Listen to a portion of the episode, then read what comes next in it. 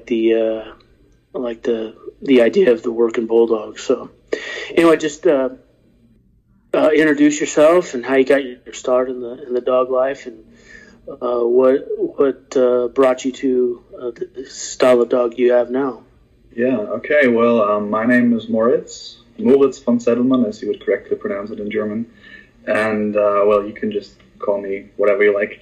Yeah. Right. And um, yeah, I live in Germany, and my breed is a working type of Renaissance bulldog and uh, I got well. I got started pretty much the day I was born because I grew up in a in a bulldog family. Really, my my parents had bulldogs, I guess, since the early '70s or mm-hmm. mid late late '60s, and they started out with uh, with the regular English bulldog at that time. And we kept a bunch of dogs over over the years. We had bull mastiffs, English bulldogs, mixed breed, pit bull mixed with a boxer um, so yeah, I, ever since I, I was born, I was pretty much surrounded by dogs, and and I never lived without a dog really. Um, so yeah, that's that's basically how, how it all started. Mm. I just wanted a dog that was a healthy version of what I was used to as a as a child, pretty much. Mm-hmm. Because um, the English bulldogs that we had, they had pretty much a lifespan of maybe six or eight years, and by the time they were eight, they were really dragging their hind legs behind them. It was it was just a terrible sight for me as a child. So I I really wanted to do something about that pretty much. And if I wanted a dog myself, then I would want a bulldog just because I love the the um, the personality, the type. Um, but I didn't want to have to deal with all these veterinary costs and all that mm-hmm. in the, in the end of their lives. You know so that's how I started. I started researching the old English bulldog, pretty much. Um, mm-hmm. at the time when my parents had bulldogs, there was this really big breeder from Switzerland. Her name was Imelda Angehrn, who in return created the uh, the Continental Bulldog years later. Um, that was one of the breeders that my parents worked with, and I guess my dad told me about the Old English Bulldog that she had created or that she was trying to create, and this is how the how the search started, pretty much. Yeah. Mm-hmm. What, what would you consider the style of bulldog that you work with? Um, well, we're trying to to keep a working ability in the bulldogs and a, a health that is just that should be normal to every dog. So we do a lot of testing with the with the breed in general, uh, whether it be um, mental testing right? And or um, physical tests, really. So the style of bulldog that I have is not like the English bulldog at all. I would say. I think most of the time it has more in common with an American bulldog or even even uh, maybe an American Staffordshire type of dog. Really, the the nose, the muzzle might be a little bit shorter, and we might have more wrinkles than than a pit bull, for instance, would have. But other than that, they're they're more leggy in their appearance. They all have long tails. They have open nostrils. They can breathe, and yeah, it is it is more a type of original bulldog. Many times people will say that we are that they're creating a a um, original bulldog from the working time, like from the from the bull baiting time and stuff like that. But um, if you research history, you realize very quickly that the bulldog from that time had pretty much nothing to do with the with the old English bulldogs or the English bulldogs that we see right now. They weren't very wrinkly. They weren't heavy. They they uh, looked a lot more like a pit bull or like a terrier than than what we would think. So, and it is it's a very simple reason for that. It's simply because you do if you do work your dogs, you realize that a dog with a short muzzle can't bite. It's it's a myth like an undershot jaw, it's not better for biting, not at all. You you realize that very very quickly.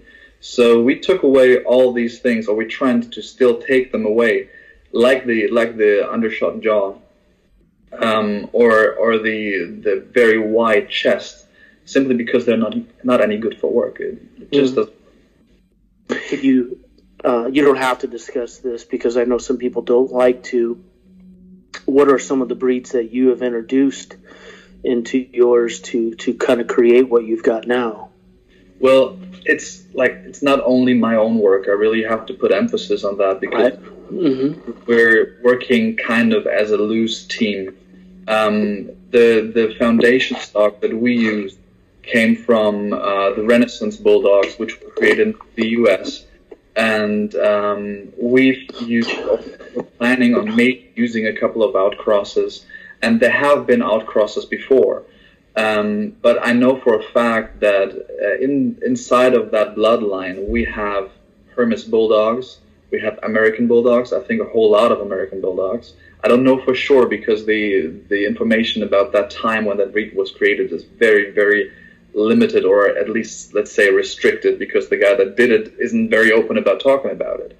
Mm-hmm. And um, yeah, we have American Bulldogs. Apparently, we have a Bull Mastiff in there and I know bull mastiffs. I don't really see a whole lot of bull mastiff in there, but this is what what the official website of his says, right? Um, apparently, we have band dogs, which are crosses in this case between pit bulls and um, and uh, an English mastiff.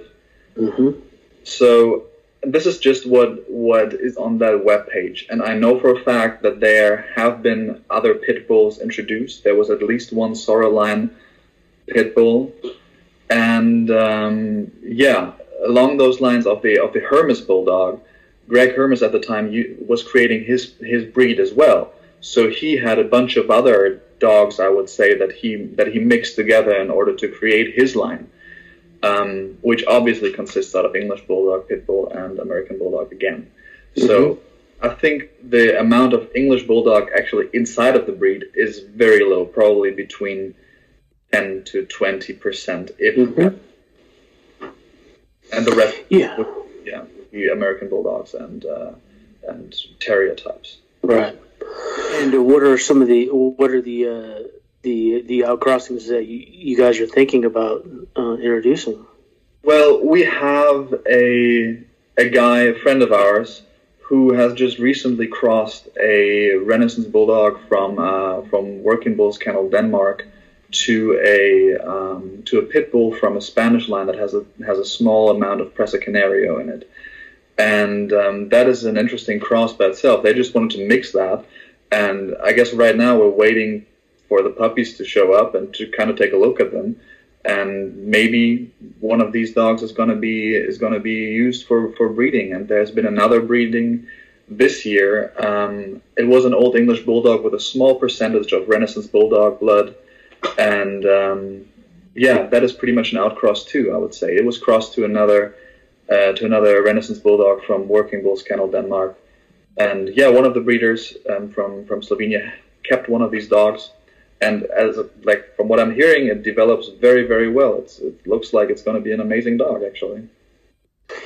Yeah, that's really cool. I, I I'm I'm find myself more fascinated by um, kind of more of your rare breeds, but also people that are um, trying to resurrect a, a, a dog that that um, resembles more of what the old old rustic style dogs were like, it, yeah. and not ne- not necessarily uh, uh, pure breed dogs because you know like like the English bulldog, their gene pool is so limited. Right, totally. And it's overproduced, and it's become you know, kind of an unhealthy dog. And, and you can see that in French Bulldogs today. It's starting to go south, and same with pugs. You know, these are the dogs that I love and I grew up with. So, yeah, I, it, it's very it's very simple, really. If you know your your stuff about genetics and biology, as soon as you you limit a gene pool to just itself, like to kind of make like an insular population, as you if you will, um, you'll get problems eventually.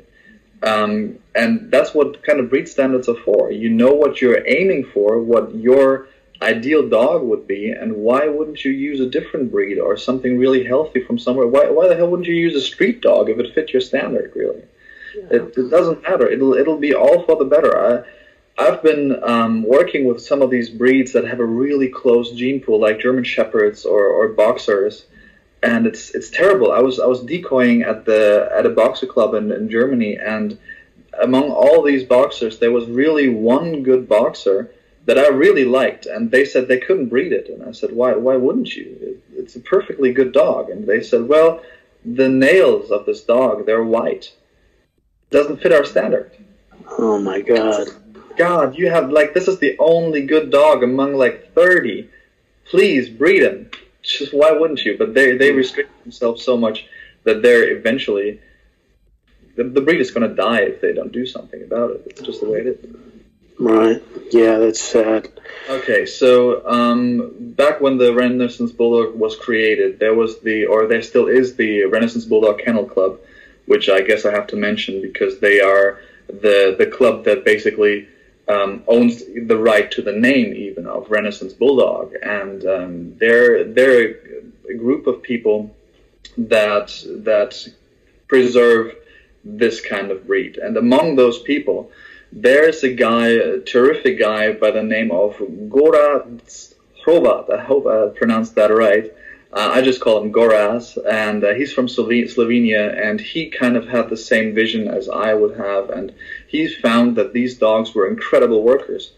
And um, he bought a couple of dogs, and among those dogs, there was pretty much the, the grandmother of all of the working bulldogs that we have right now, which was uh, Iron, Iron Bull's Cuba.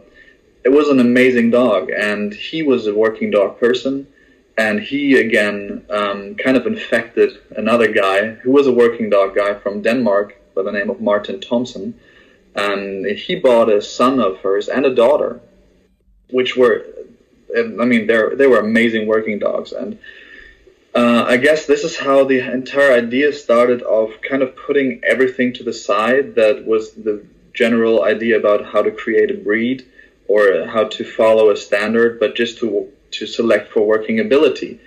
Um, so these guys then again started working with a German club called the AVD, which is a club for Presa Canarios, um, who have a very very strict standard for for selecting their breeding stock, and they have a system in place to test their dogs, which is probably the best I've ever seen. And they started to work their dogs with these guys and to test them. Um, and well, as luck would have it, the, these dogs passed the guidelines really, and um, that's how how they kind of started. And I myself bought a dog from a different breeder that was a really good worker, and I was a uh, I was a working dog person myself. I had the hopes that she would be that she would be a good dog and suited for that. Started working her, figured out about that AVD club, figured found these guys and we kind of connected, and that's how it all started, really. Mm-hmm. Um, yeah. Oh, that's awesome. uh, so, talk about some of the jobs that that um, these dogs are doing now, and what some some of the jobs that you are hoping that they can, uh, get involved in in the future. Well, um, obviously, the job that I think or my, my colleagues would think would be the most important is personal protection. This is where this breed really, really excels at. This is where the where you can really test the dogs very, very well. I mean, it's a bit like like weight pull, for example. When when a dog pulls a certain amount of weight, then you know it's very good in that specific area. And you can do the same thing with personal protection dogs. You can test them mentally in, in various ways and have like a team of other people judging, like a neutral bunch of people that would that would compare your dogs to to the other dogs and give you a very a very exact idea about what your dog is capable of doing and what not. And this is basically what we're trying to accomplish to make a dog that's that excels at personal protection. And they already do in a way. They're already up there like if if we go into a competition for personal protection dogs. Um, we're like we've never been the last, and and we've like a couple of times, a couple of times we've been the first um, in the competition. That means we've competed with the other really good protection sport breeds like Presa Canarios or the Belgian Malinois, which is amazing. Like I didn't think it was possible that these dogs could be that good, but but they were. There were a couple of dogs that were just right up there with them. So this is the direction in which we're going, and obviously, you can do a whole bunch of other things. Like I work a lot of uh, obedience with my dogs. This is like what I do on a daily basis. I get them out do my obedience routines, teach them new tricks. Um, they they're supposed to be really intelligent, which is kind of odd to say about a bulldog. But yeah, some of them are very intelligent, others not so much. But it's not that we put the emphasis on this. So they they do very well in obedience for me at least. Um, Martin Thompson from from Denmark, he does a lot of weight pull with his dogs as well as agility. Um, and yeah, I guess that's pretty much the extent of it. That what we're working on right now. Oh, actually, nose work. We're still we're doing a couple of uh, cool nose work things with them. So uh, detection work. Now, I used to do a lot of tracking with one of my dogs as well, and they they don't have the best nose, obviously, because they're bulldogs, but they have the necessary drive for it, which is very interesting. They mm-hmm. they'll never be like a hunting dog, but they'll have as much fun as one at least. Mm-hmm they, they love doing that, and that's what we work on. But it's not what we select for. We mm-hmm. select for for stamina, for courage, for the correct bite, the correct movements, and the speed and the tenacity, pretty much. You know? mm-hmm. The original Renaissance Bulldog standard is a very loose standard, and I think we're still pretty much within that standard. Um, I guess anything. I'm, I'm going to use like, the metric the metric system right now and the, uh, because I'm not so good with, with pounds and inches and all that. But um, we're we're expecting a, a, bulldog from our line to be somewhere between, let's say, 24 kilos and 35 ish. Most of them are a bit bigger. We have a bunch of dogs that are um, at the 30 that that might be 37, 38 kilos, and very few that are a bit lighter in weight. And I think roughly 45 centimeters in height at the shoulder would be would be an ideal, really. But some of them are higher. I mean, we have like um, one of the biggest dogs around right now is uh, Working Bulls Kennel Denmark's Boomer. That's his name, and he's like 48 centimeters at the shoulder, which is quite a big dog. He's he's really big. Mm-hmm. So it's, it's a working breed, and working breeds are never very uniform in, in that. They're they're always all over the place. If you look at like let's say the Malinois, you have huge dogs and very tiny dogs, you know, uh, with long coat, short coat, in different colors, and we don't really care that much about it. At least I don't really care much about it, as long as it's still a bulldog. As long as you can look from the distance and say, "Hey, there, there's a bulldog," you know, then I'm fine with it, really. Mm-hmm but others don't think so, obviously. Yeah. But we have a standard and we have a type test as well that is held very loosely. And within that type test, I guess the most important things would be the, the positioning of the teeth, whether the teeth are all there, whether the feet are straight, the legs are straight, um, and all these things that you kind of need for, for working ability. And that's more important than, than let's say, how many wrinkles your dog has. Mm-hmm. And uh, is there any registries that you guys use to, to register your dogs? Yeah, well, um, there obviously is the Renaissance Bulldog Kennel Club that registers the dogs. Um, Goraz from Slovenia still registers his dogs with, with that club, and he's very active in, within that club. Um, I used to be uh, with a with a European registry, but um, yeah, we had we had our little differences, and I am registering with the U EBR now. That's the abbreviation for their uh, for that registry. It's a it's a really nice guy from Ireland that does it, and um, I guess with the next generation, we at least I and uh, my friend from Denmark will be solely registering our dogs with the AVD. We have give, have been given the opportunity to register our dogs there if they pass all the all the requirements that the Presa Canarios in their club would have to meet and yeah, so far it looks like we we we match those requirements, and we can uh, start registering our dogs there. Oh, that's great. Yeah. Um, I know some people uh, frown upon this, especially working dog people, but it's a question that I ask everybody because uh, uh I know, unfortunately, this is kind of how you promote the breed and you show it off to people that are not necessarily um, strictly interested in in the working style. But do you guys do any uh, conformation shows or anything um, like that to promote the breed? I've been to one conformation show in my life, and my dog won a prize. I have no idea what I did right. I just went into the ring, did the thing. The judge gave me a, a, cup in the end, and I was happy. So I have really, it wasn't my kind of people there. So I don't do that anymore. Um, I guess this is a hobby for, for a different type of guy.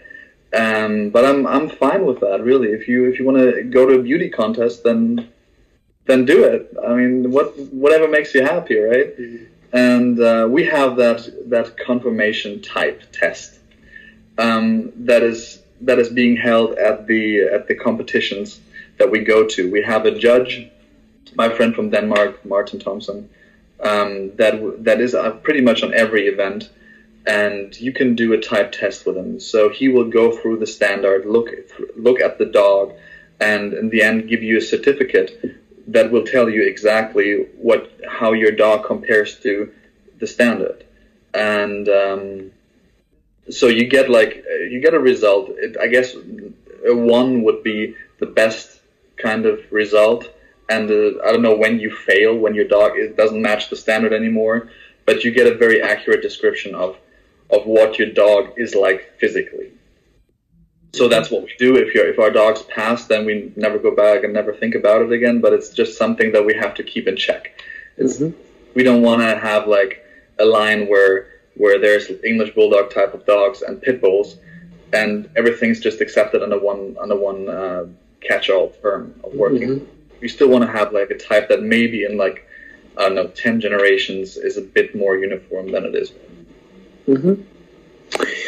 Can you talk about some of those um, tests? What exactly do are they testing, and and the you know the the kind of work that you're doing to uh, become certified on that? Yeah, totally. So we have the type test that we already talked about. Mm-hmm. Your dog has to pass that. Then there's a health test, um, which involves um, hip dysplasia, uh, elbow dysplasia, spondylosis. Um, your the heart of the dog is going to be tested, and a bunch of other things. And pretty much the results have to be almost flawless with the dog. It is very very difficult to pass it. Um, you might be familiar with the, the, the way that hip dysplasia is rated. It's like from one to, from A to I guess an E or mm-hmm. something. So you have A, B, C, D, E. E meaning really severe hip dysplasia. The dog can't really walk anymore. And A is a dog that will never have a problem in his life. So within that within that club, we only breed A and B hips. If your dog has a C hip, it must be amazing at everything else and be the perfect dog in order to be able to be bred. But um, yeah, the, the health restrictions are very very strict. That's the health part of the of the of the evaluation process, and then we have um, the general mental test, which is probably the one that we spend the most time on because first of all, it's fun to do, and most of us don't do it once. We do it like five or six times because on every event there's still this test and it's like it's like a hobby kind of thing almost. So it is it has an environmental part where your dog is being exposed to to different environmental stimuli like umbrellas. I think I've even sent you a video of one of these of one of these tests. It's like umbrellas, and you never really know what happens. There's definitely a couple of gunshots involved. You'll see how the dog reacts to that. Um, strangers, um, and always uh, there's always a part that you can't really train for. I remember I did the uh, the the breed test in summer, and there was like a think a push cart or something like that, where your dog had to hop on. You had to push your dog across the field and see how it does. Sometimes there's people laying on the floor. Your dog has to jump over them, or maybe some smoke or coming out of the machine, and your dog has to run through it um, a big liner that they pull up and, and pull over the dog's head and stuff like that, just to see whether the dog is scared to these stimuli or maybe possibly even super aggressive towards them, which is this is one part of that of that evaluation process. The second part of that is a, a protection part that consists out of a surprise attack. Basically, you walk your dog around the field, and all of a sudden a decoy jumps out of the blind and attacks your dog and yourself full force. Um, and you see what your dog does. If it mm. bites, if it defends you, then you know what kind of dog you have. If it doesn't, then, well, you also know what kind of dog you have. And um, then there is a long send. It's called a face attack, where you send your dog across the field. The dog will see the decoy from the very beginning, and the decoy will make an attack on the dog from the distance. That means your dog already knows there is somebody. It's not a surprise to him, but that person charges at the dog, and you'll see what your dog does in that in that uh, scenario. And there's two or there's three types of tests within this um, within this breed evaluation test. There's ZWP one, two, and three. One is basically the, the easiest. You do the attacks with a sleeve. The pressure or the scariness of the decoy isn't as bad as in two or three. Three being insanely crazy. Um, I think there's like just a handful of dogs that ever have taken the test and actually passed it. It's only Presa Canarios. I think there's only one dog alive that actually has that title. It is it is a very very difficult test to pass for a dog, and most of the people actually will tell you that they don't want a dog that is able to pass those tests. So it is a very tough test for, and if you're the right guy, then yeah, go for it. And if you have the right dog for it, obviously. But most of us do the ZWP1, which is uh, with a sleeve, and ZW2, uh, ZWP2, uh, which is with a with a full body suit. Mm-hmm. This is oh, and then there's an endurance test actually. That that's the fourth test actually. It's, it's uh, for the bulldog. It's 15 kilometers in uh, one hour um, to the goal. That's pretty mm-hmm. much it. You've got to get there after 20 minutes. The heart rate is being taken of the dog and you see whether your dog is in still good shape and has recovered from that from that long run or not. And um, in case it hasn't, then you I guess you got to go to the vet and check if the dog's heart out or something like that.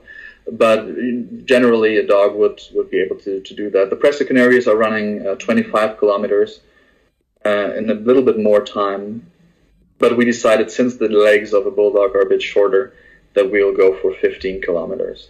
So yeah, four four different tests for the same breed, and if you pass all four of them, you get approved to be bred.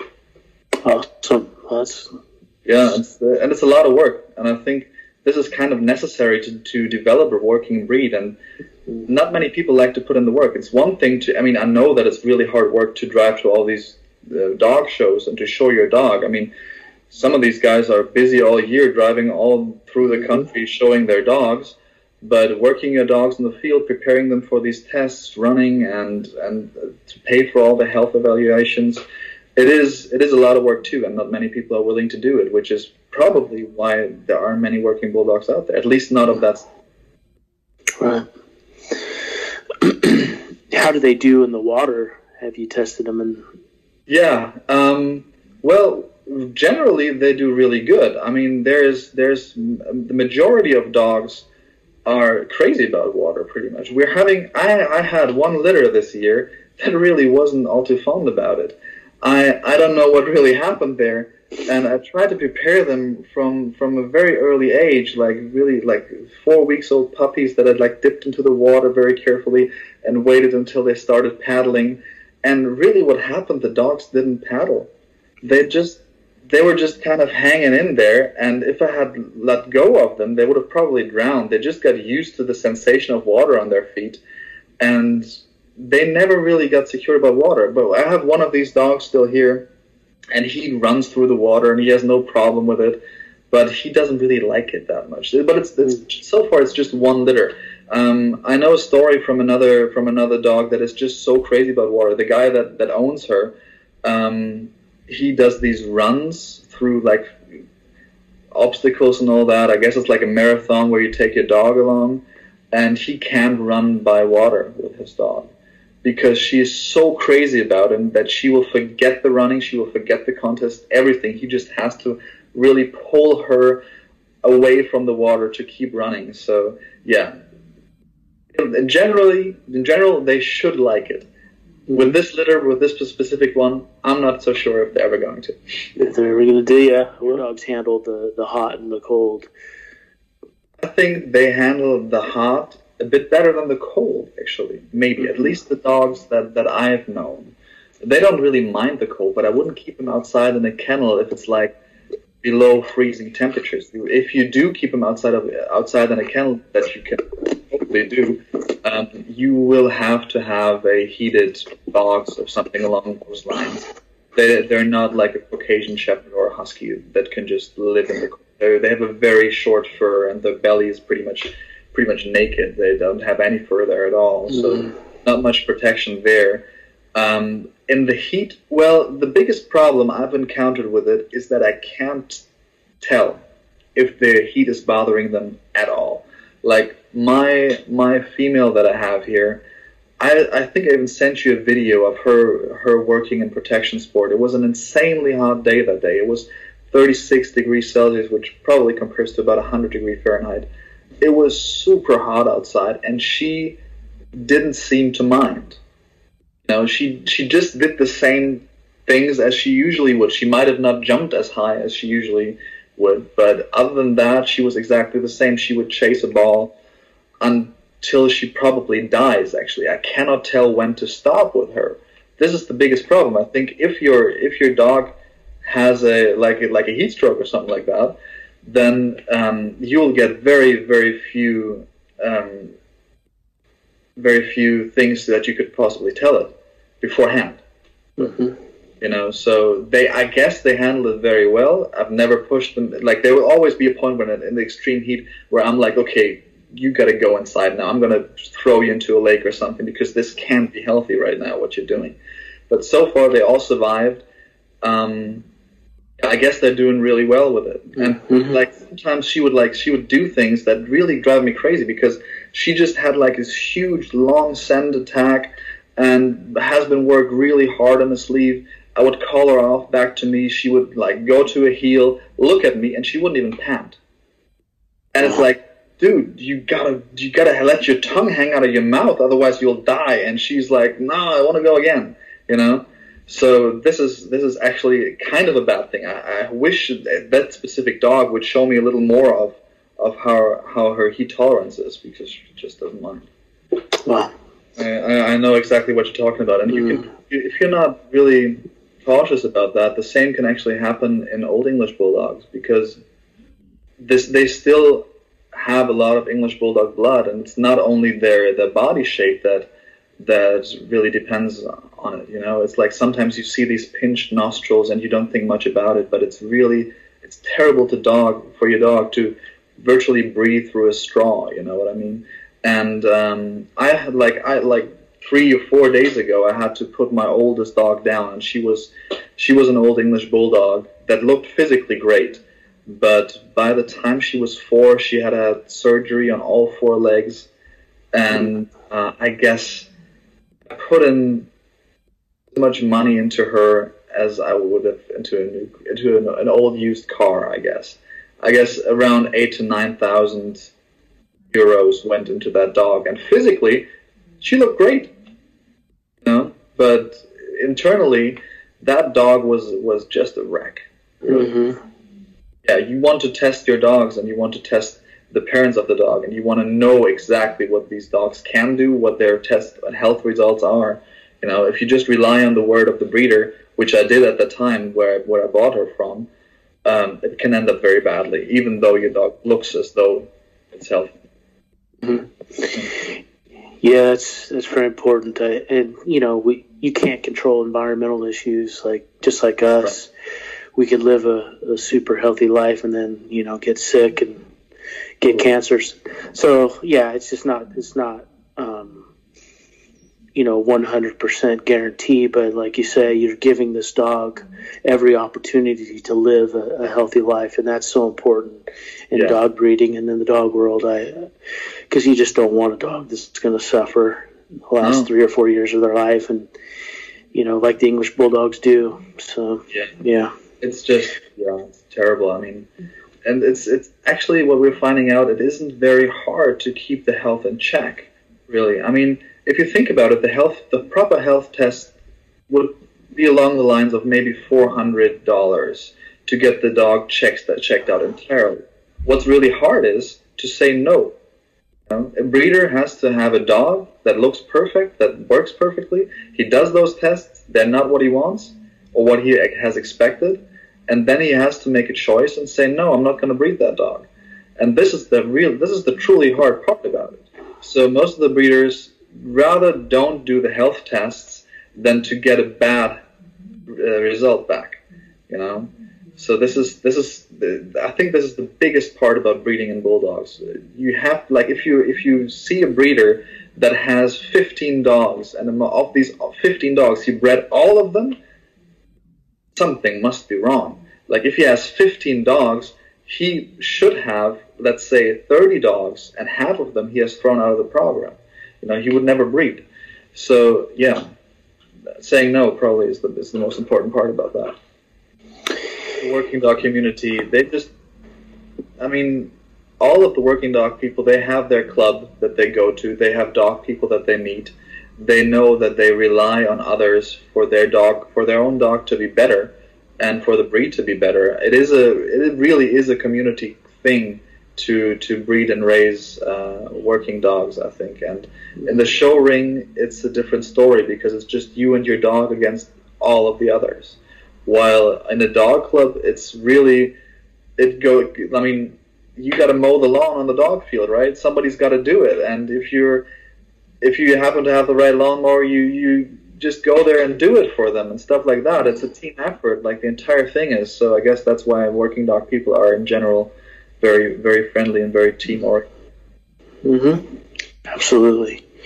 uh, here's a question I, I ask everybody, um, not necessarily specific to any breeder or breed or working club. Um, what are some of the breeds that you that you really like and, and kind of follow and and uh, obviously obviously the Presa Canario. I mean, mm-hmm. I'm training in the Presa Canario club um, with I guess the largest in, in, in, Germany or maybe even the world, the largest Presa Canario working um, war, uh, club, and I, I follow the the litters that they have. I see the dogs every time I go to training. I see at least ten of these dogs, and I know their their lineages. Uh, I really really love them. I mean, I, I love big dogs in general. They have their downsides. That's why I don't have one, or don't have one anymore. I used to have big dogs too but I really, really love Presa Canarios and I love Belgian Shepherds simply because I see them, I compete with them, um, I decoy them very regularly. They're they're probably the the working dog breed at the moment that it's just everywhere. You know, since the last 15 years, there is not a single dog club that doesn't have a Belgian Shepherd somewhere, and they're always good. They're always amazing. They're doing incredible work with them. Um, so yeah, I love I love working with them actually, and I love seeing them. I'm a follow and I follow them a little bit too. I know like you you maybe watch yourself do it. Like you think you sit you sit somewhere and you think like, hey, if I wanted to buy a Presa Canario, which one would I get? And you start googling and you start looking at the litters. You look at videos, and this is what I do very very frequently with Belgian uh, with Belgian Malinois, I or or uh, Dutch herders. You know, I just I see a dog and I'm thinking like, hey, who bred that thing? That's amazing. I want to know who the parents are and what is that dog working as? Is it a police dog or whatever? I try to find out things. So these are basically the two breeds that I like the most. But but obviously there's a bunch of other breeds that I love. Whenever there's a good dog on the field, I want to know more about it. You know, and it's really. I, I, there's like this saying, I guess it's the German saying, like it, it goes, um, beautiful dog is not always a good dog, but a good dog is always beautiful. You know, so it's like if there is like a giant schnauzer or whatever on the field, and it's really cool. I mean, I hate dogs with long hair, but hell, I'm gonna Google that dog. I'm gonna find out more about it. You know, this is what I like to hear when I listen to a podcast about dogs and, people that have multiple dogs. Uh, so, what is your your uh, kennel setup, or where do you house your dogs, and and what's the reasoning behind your setup? Yeah, well, um, I have a room inside of the house that's just for the dogs. That's where their crates are, and I have another room in the shed outside. That's where, um, for instance, dogs would go that uh, can't really have a, a, female in heat around, or well, I like to sleep too, you know. So that dog's gonna go to the shed, and they have a room that the setup's pretty much exactly the same as inside. So they then they know the the room they're used to that, and um, yeah, they can just stay there for the night. It's heated, and it's basically the same setup as as the setup I have inside it, but just a, a bare room with a bunch of of crates, flat crates, really. Mm-hmm. And um, then I have them like on kind of a rotation system. Like I don't like too many, especially because my dogs are quite active. Um, I don't like to have more than one dog outside and have the run of the house. As soon as there are two dogs, they'll get into trouble. Um, one way or another, they they'll start playing. They start finding something to, to pick a fight over, or at least to to to carry around and show the other dog. It, it's it's always a mess. So always have that kind of rotation system where I take one dog out of the room and have the run around in the house, and it lasts maybe for two or three hours, depending on what we do. Then I take up the next dog and have him in the in the house, and uh, yeah, that's that's pretty much how it goes. But um, or how the house is set up. Um, the, the the puppies are also in the shed most of the time, um, simply because it's it's a mess to have so many dogs and puppies in one room. I just don't like to do that, and some females aren't really fond of that either to have other dogs around, so they're going into the shed, and um, yeah, that's pretty much it. I, I don't have any outside kennels. Um, my dog, like even the crates inside of the dog room, they're always open. I don't, I don't really put them in the crate and close it down. They're, mm-hmm. they can run around. They can visit other dogs. They can even, they don't really play much. I, I, I kind of trained them to be quite calm inside of their, inside of their room. But they, they can do whatever they want inside of that room. So yeah, we have a, we have a working pack, and I like in the mornings or in the evenings, I let them all out together, and um, they they go about their business outside together. It's not like we have to always only have one dog outside for training. Mm-hmm. Mm-hmm.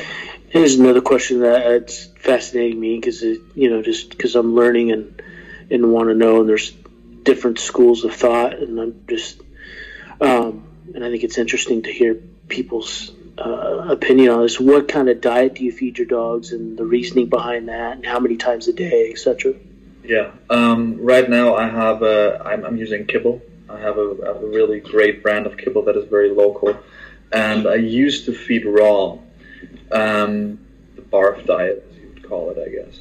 Um, but I, I loved it. I, I would recommend this to any everybody. If you really know what you're doing, if you know how to put all the nutrients together, and you really know what's best for your dog, then it is the perfect, perfect diet. Feed raw if you really can and if you know what you're doing, that's one of the very important things about it. If you don't, then you can malnutrition your dog within weeks, really. Um, and if you don't have something like work to keep your dog in check, if you realize your dog isn't as fast anymore, what what's going on there? You might want to change the diet, right? But if you don't do stuff like that, then it's really hard to to see all of the aspects that, that can relate to feeding. You know. Um, so I, I did that for years and I loved it, and especially because I could go for and, and and customize a diet for every dog individually. And if the dog needed more fat, I would give it more protein or whatever it needed. However, if you travel a lot, like I do, it is not nice to travel with a suitcase full of raw meat. It sucks, especially in the summer. And uh, if you have, if you're carrying like intestines or something like that it's really not cool. So I switched to kibble and I and I started trying it again, and I found this brand that really works well for all of the dogs. So I kept it so far, and I think of switching back to to raw every now and again. I might eventually do it simply because I liked it so much, and it was actually cheaper than the kibble that I'm using right now. But for convenience, not so much right now. I wouldn't see myself doing the raw diet um, maybe just a little bit, introducing some things, maybe mixing it, but but who yeah, knows? Never really like if you start mixing it, it never really gets you the desired. Never. Never really. Okay. Uh, yeah. But like if you, for instance, say, hey, you have six months of the year where it's cold outside, and you could you could do that. I really strongly recommend to anybody to just give it a try for a couple of months because the understanding you get about dog nutrition is is the, you you step up your game after that because you see changes instantly like within two weeks once you add more fat or more protein or some of that vegetable, the dog will respond to it very, very quickly. And if you keep keep feeding the same kibble year in year out, dog's not going to change. You won't see those changes. Um, you'd have to to try out twenty different styles of, of dog food brands to eat, even get close to what you can experience with a with a raw food diet. Mm. So if you if you have the time and you decide to just give it a shot for a couple of months, then you're going to learn something about you your, and your dog. Totally. Definitely. I, I can only recommend it as an experience. Is there any supplements on the market that, that you, you've used or thought about using? yeah, um, I just I just talked to a friend of mine about that. Um, we live right next to a to a breeder of racehorses, and she's told me that rice bran oil is doping for horses. Like if she goes to a race, they would test whether the horse has rice bran oil in its bloodstream. I had no idea. Apparently, yeah. it raises the testosterone levels or something. It is like like doping. And uh, I talked to a friend of mine about that, and he was like, "Yeah, I, I, do that from time to time. I give my dog rice bran oil, and it works, you know." So I, am thinking of trying it out. I don't know if it's any good for the dog. Hell, if it works, I'm going to take it myself right? But um, yeah, I'm thinking about doing that. Other than that, I use different kinds of oils. Uh, like flaxseed oils and um, like if you if you have a dog that is very active, it needs more fat. It's like our what what's carb carbs for for the human body is, is fat for the for the canine body, really. So I, I supplement a lot with oils. Sometimes um, they get vitamin C powder, especially after whelping. Uh, this really helps to helps the, the bones and the ligaments to tighten up again in a female dog. Um, yeah, and other than that, I think my the kibble brand that I'm using right now really covers pretty much everything I used to uh, used to use, like like green lip mussel powder and stuff like that, that many people use for the joints and for the for the cartilage inside of the joints yeah, I used to do a lot more supplementing. Ever since I I, I had that, that brand, I'm not doing that much anymore, except mm-hmm. for different oils, or sometimes even um, like just beef fat, like, really little little cubes of beef fat that I just throw into the into the, into the food. They mm-hmm. they a lot. Mm-hmm. The whelping process are they free whelpers or how yeah. how is it? Yeah. Yeah. Um, they they're they're. Uh, um, I think my the the one female that I have, she was a C-section, but it was from a different breeder. Mm-hmm. But I think but the female had like 11 pups or something like that, so that's kind of understandable. Um, but like the last the last litter that we had, uh, I thought uh, the dog needed a C-section, especially because her mother needed one as well. And I already had the dog inside of the car, and I started driving to the vet. I called her up on a Sunday, of course, on a Sunday, and um, by the time I was at the vet's uh, office, she had two two uh, two puppies already. Oh. So inside of the car, uh, I drove back again, and the rest went really flawless. I can't really think of a of another dog that needed a C-section apart from that one in the in the last, I'd say, six years. Wow. Maybe. Yeah, I don't think they were all natural whelpers, as far as I as far as I know. And what have you seen that the average uh, litter size has been for? Um, it is is getting rather large at the at the moment. I think, like just this year, there was another litter um, with eleven puppies, also wow. natural birth. Yeah, it was huge. Um, my dog had seven, and I guess it's about six to eight roughly. There, we have one dog that simply just doesn't like to get puppies. She had one, and like the others died off in the womb and stuff like that. She just didn't didn't like to have puppies, I guess, or maybe it was the wrong male. Or I don't know what that, that was all about. But other than that, I would say between six and eight. This would probably be the average, and we frequently have more than ten. Wow. Yeah, it's big litters. That's cool. That's cool. Yeah. so I guess I'll I'll wrap it up right now, and um, is there any messages or anything you'd like to convey that I didn't ask or anything? And um, um, go. Well, I guess I guess lots of viewers will be interested in getting a new dog. I think this is where when the most research is being done, and this is when the most viewers will find this interview, I guess. So I think another like the last message would be whenever you're looking for a dog, fact check as much as you can. If you like dog breeders are a bit like I feel like they're like restaurant owners, you know? They like if you fly into into America, you'll see like three restaurants that say we have the best burger in town and that's just at the airport, you know? And you got to check for yourself. You got to get in there, buy the burger, and then you got to ask the guy, where did you get your meat from? And if he starts getting offended, like, hey, what do you mean? What are you talking about? Where I'm getting my meat from? Then you know that something's wrong with the meat. You know. So if you if you're interested into a dog in a dog and you know what your dog's supposed to do, if it's if it maybe is supposed to do a job, be sure that the parents of that dog are already doing this job. If you want a healthy dog, get health tests from the parents of that dog and don't just listen to what the breeder says. They'll be like, yeah, my dog's a health, health test is sure. See the certificates, take a look at the certificates, and really just fact check everything you can because there's a lot of stuff out there and a lot of stories about people selling dogs that just that were just very disappointing for many people. And if you don't want to be disappointed, yeah, take nobody's word That's pretty much all I, well, all I can say as, as a last message, kind of. Mm-hmm. One more quick question. So, um, do you uh, do you get a lot of interest uh, from places like the states uh, with your dog so far, or uh, are you guys prepared to ship overseas? Um, yeah, we do get a lot of requests. Well, not many people are very much interested in our kind of dog. There was a time when they were very, very popular. I guess that was like 10 years ago or something like that.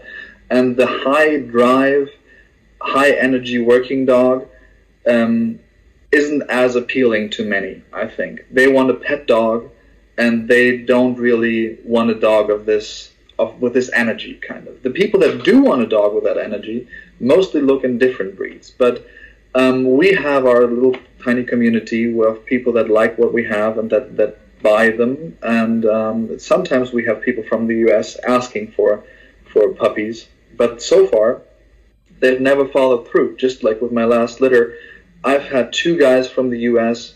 that told me that they wanted a dog, and I've spent hours and hours writing emails with them, and in the end, they didn't follow through. I actually told one of the guys, "Hey, uh, I'm gonna I'm gonna take the puppy on the plane. I'm gonna fly over to you, and we can do the deal like that. You don't have to worry about anything."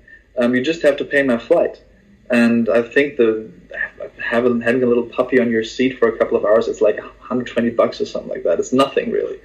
And another flight, I guess, with less than a thousand dollars, he would have the dog in his hands, really, as shipping costs. I guess we calculated something like seven hundred dollars for shipping, which isn't that much compared to the two and a half thousand that an agency would charge you for, for shipping a dog. So I told him I would do that, but unfortunately he, he didn't want the dog anymore. Um, I don't know why, but I'm totally prepared to do it. If I find somebody anywhere in the world that really wants one of my dogs and that I have a feeling that is really going to be good with the dog, I'm going to get the dog to him in one way or another. I don't care. Yeah. And uh, I may be personally hitting you up here in the next year or two when we have uh, when we we get more of a permanent uh, uh, where we're going to end up hopefully somewhere in the in the country in the next year and a half. So yeah, uh, for personal reasons, I'll hit you up too. So um, I'll, be out, I'll be out there. Yeah, yeah. And I think I think since you're always concerned a bit about housing your dog and having like a small apartment or something like that. Um, I always like when people tell me that they can't have a dog because they're only living in, in a small apartment. I always tell them that it doesn't really matter how big the apartment is. It might feel that way, but any dog has the same requirements. And if you have a very active dog, you end up spending a couple of hours outside with them anyway. And if it, if you have a high drive dog, a very energetic one, you'll never, almost never exceed two or three hours outside with an individual dog. It is very rare that there's a dog that requires six hours of work. It's almost non-existent, really. So yeah, I've, I, when I was a student, I lived across a lady um, that had this tiny apartment, and she was living there with two Great Danes, and it was literally like a 40 square foot apartment or something like that. It was just tiny. And yeah, she was like, "Yeah, my dogs just sleep in my apartment. They don't live here. They live outside." You know. So if you if you go about it with that kind of mindset, then I think you can keep a working dog anywhere. Really, it doesn't it doesn't matter. I think there are some of the some dogs that are so highly energetic that they might need more than two hours, but rarely more than three. Like really, very rarely. Yeah, and, the opposite could happen too. You can get a Belgian Malinois that's perfect for 30 minutes. You know what I mean? Exactly. Yeah. It just depends on the dog. Yeah. Absolutely. Yeah. I yeah, I think that that any dog would be fine in a small living space. Yeah. As as Yeah. said, they don't live here; they just sleep here. That's right. That's right. Well, I appreciate you uh, taking the time, and and as soon as thank All you, right. sir. Have a great birthday. You too. Hello, thank you. You have a great day. I'll have a great birthday too eventually. Okay. Thank- Take care. Bye. Bye.